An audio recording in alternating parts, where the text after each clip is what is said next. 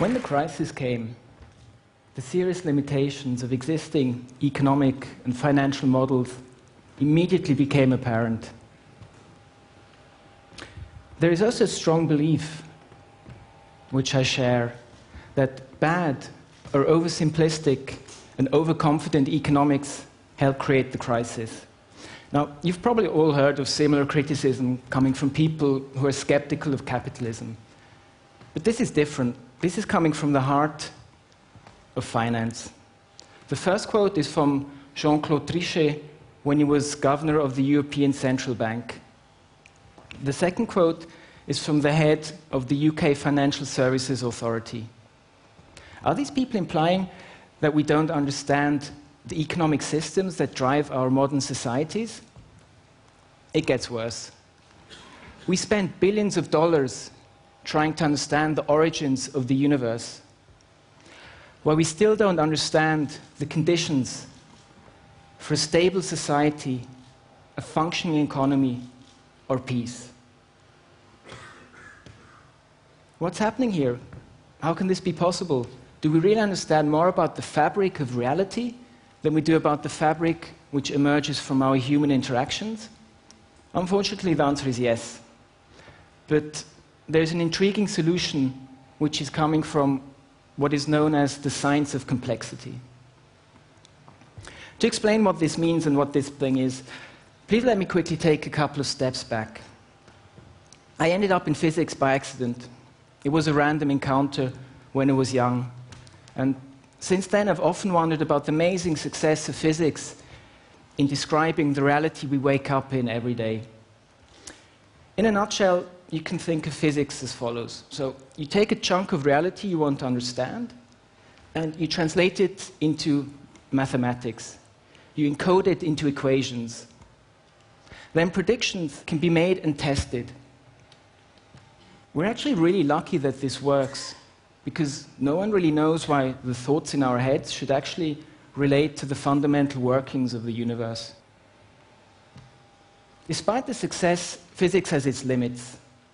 As Dirk Helbing pointed out in the last quote, we don't really understand the complexity that relates to us, that surrounds us. This paradox is what got me interested in complex systems.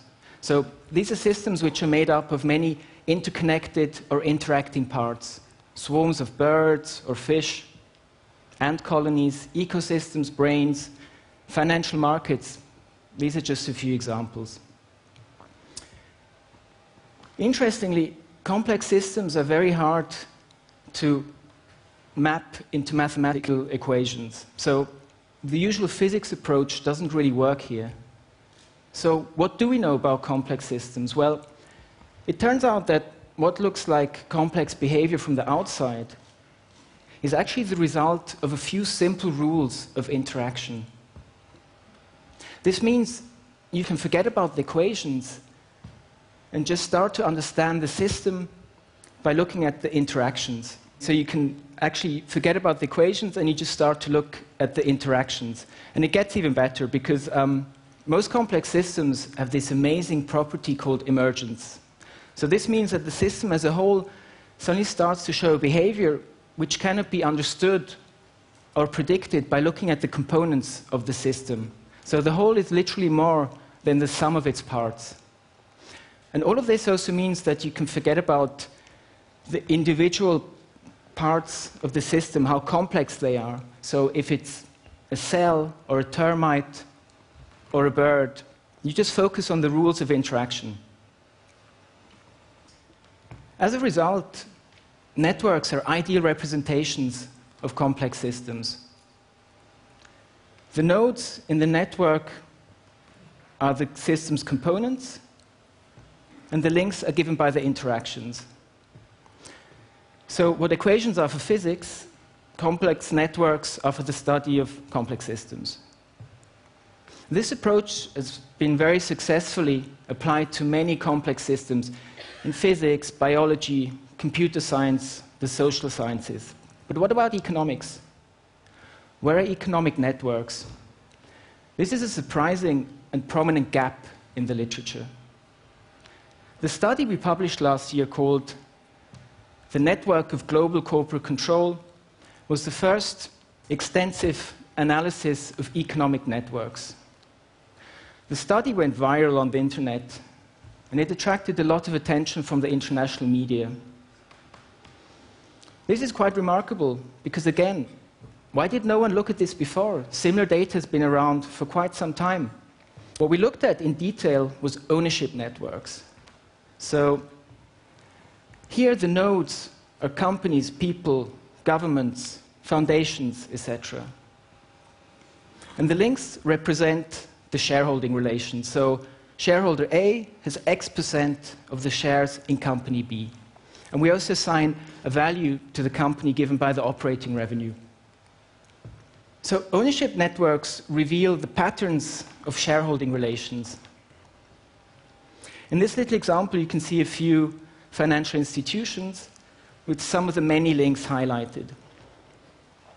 Now, you may think that no one's looked at this before because ownership networks are like really, really boring to study. Well, as ownership is related to control, as I shall explain later, looking at ownership networks actually can give you answers to questions like who are the key players? How are they organized? Are they isolated? Are they interconnected? And what is the overall distribution of control? In other words, who controls the world? I think this is an interesting question. And it has implications for systemic risk. This is a measure of how vulnerable a system is overall. A high degree of interconnectivity can be bad for stability, because then distress can spread through the system like an epidemic.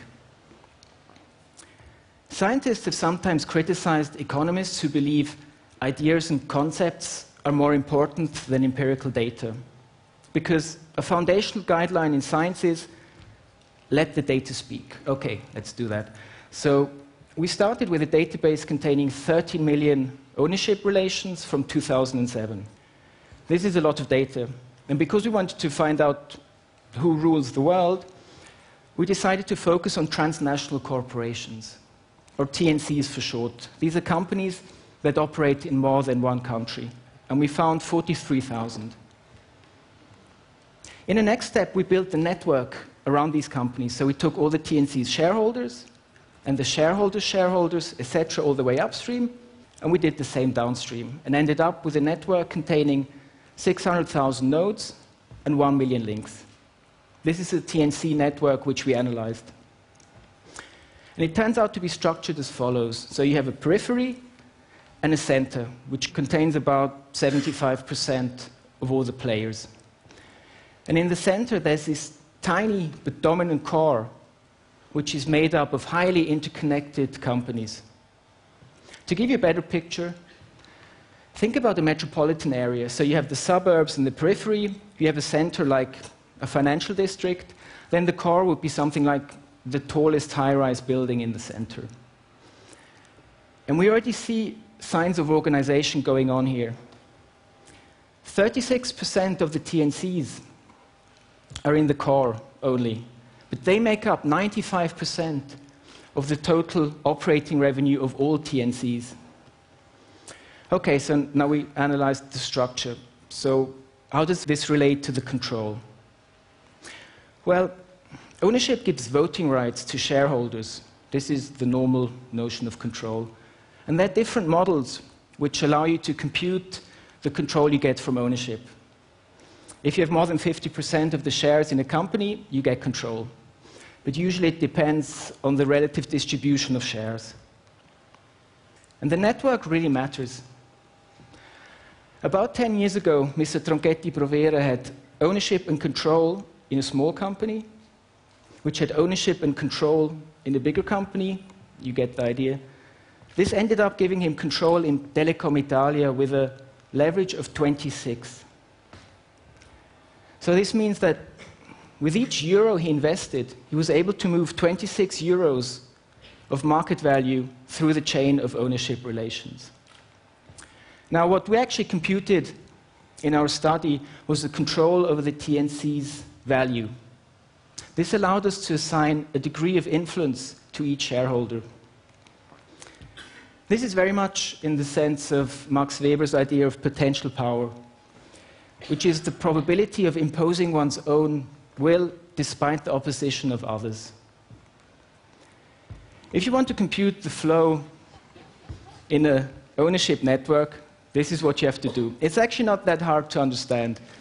Let me explain by giving you this analogy. So, think about water flowing in pipes where the pipes have different thickness.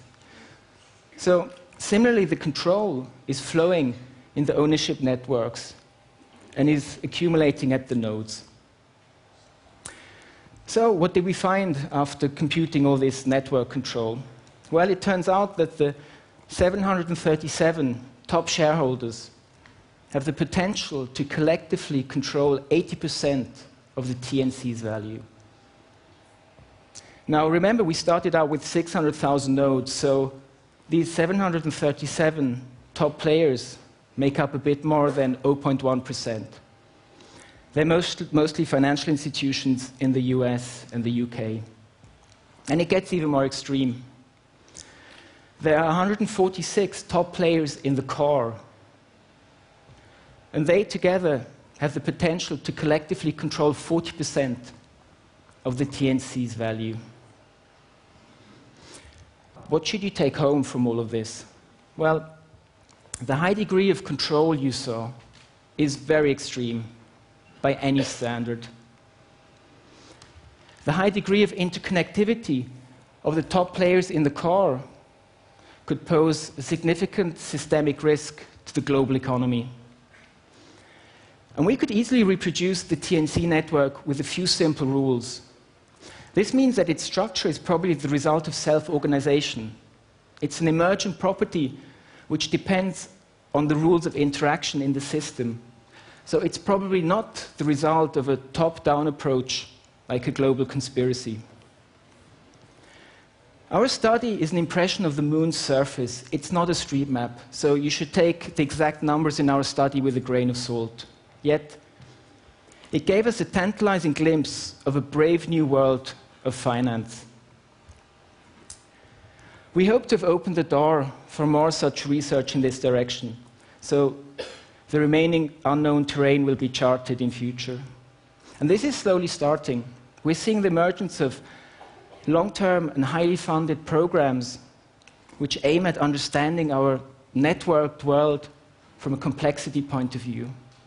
But this journey has only just begun, so we will have to wait before we see the first results. Now, there is still a big problem, in my opinion. Ideas relating to finance, economics, politics, society are very often tainted by people's personal ideologies. I really hope that this complexity perspective allows for some common, common ground to be found.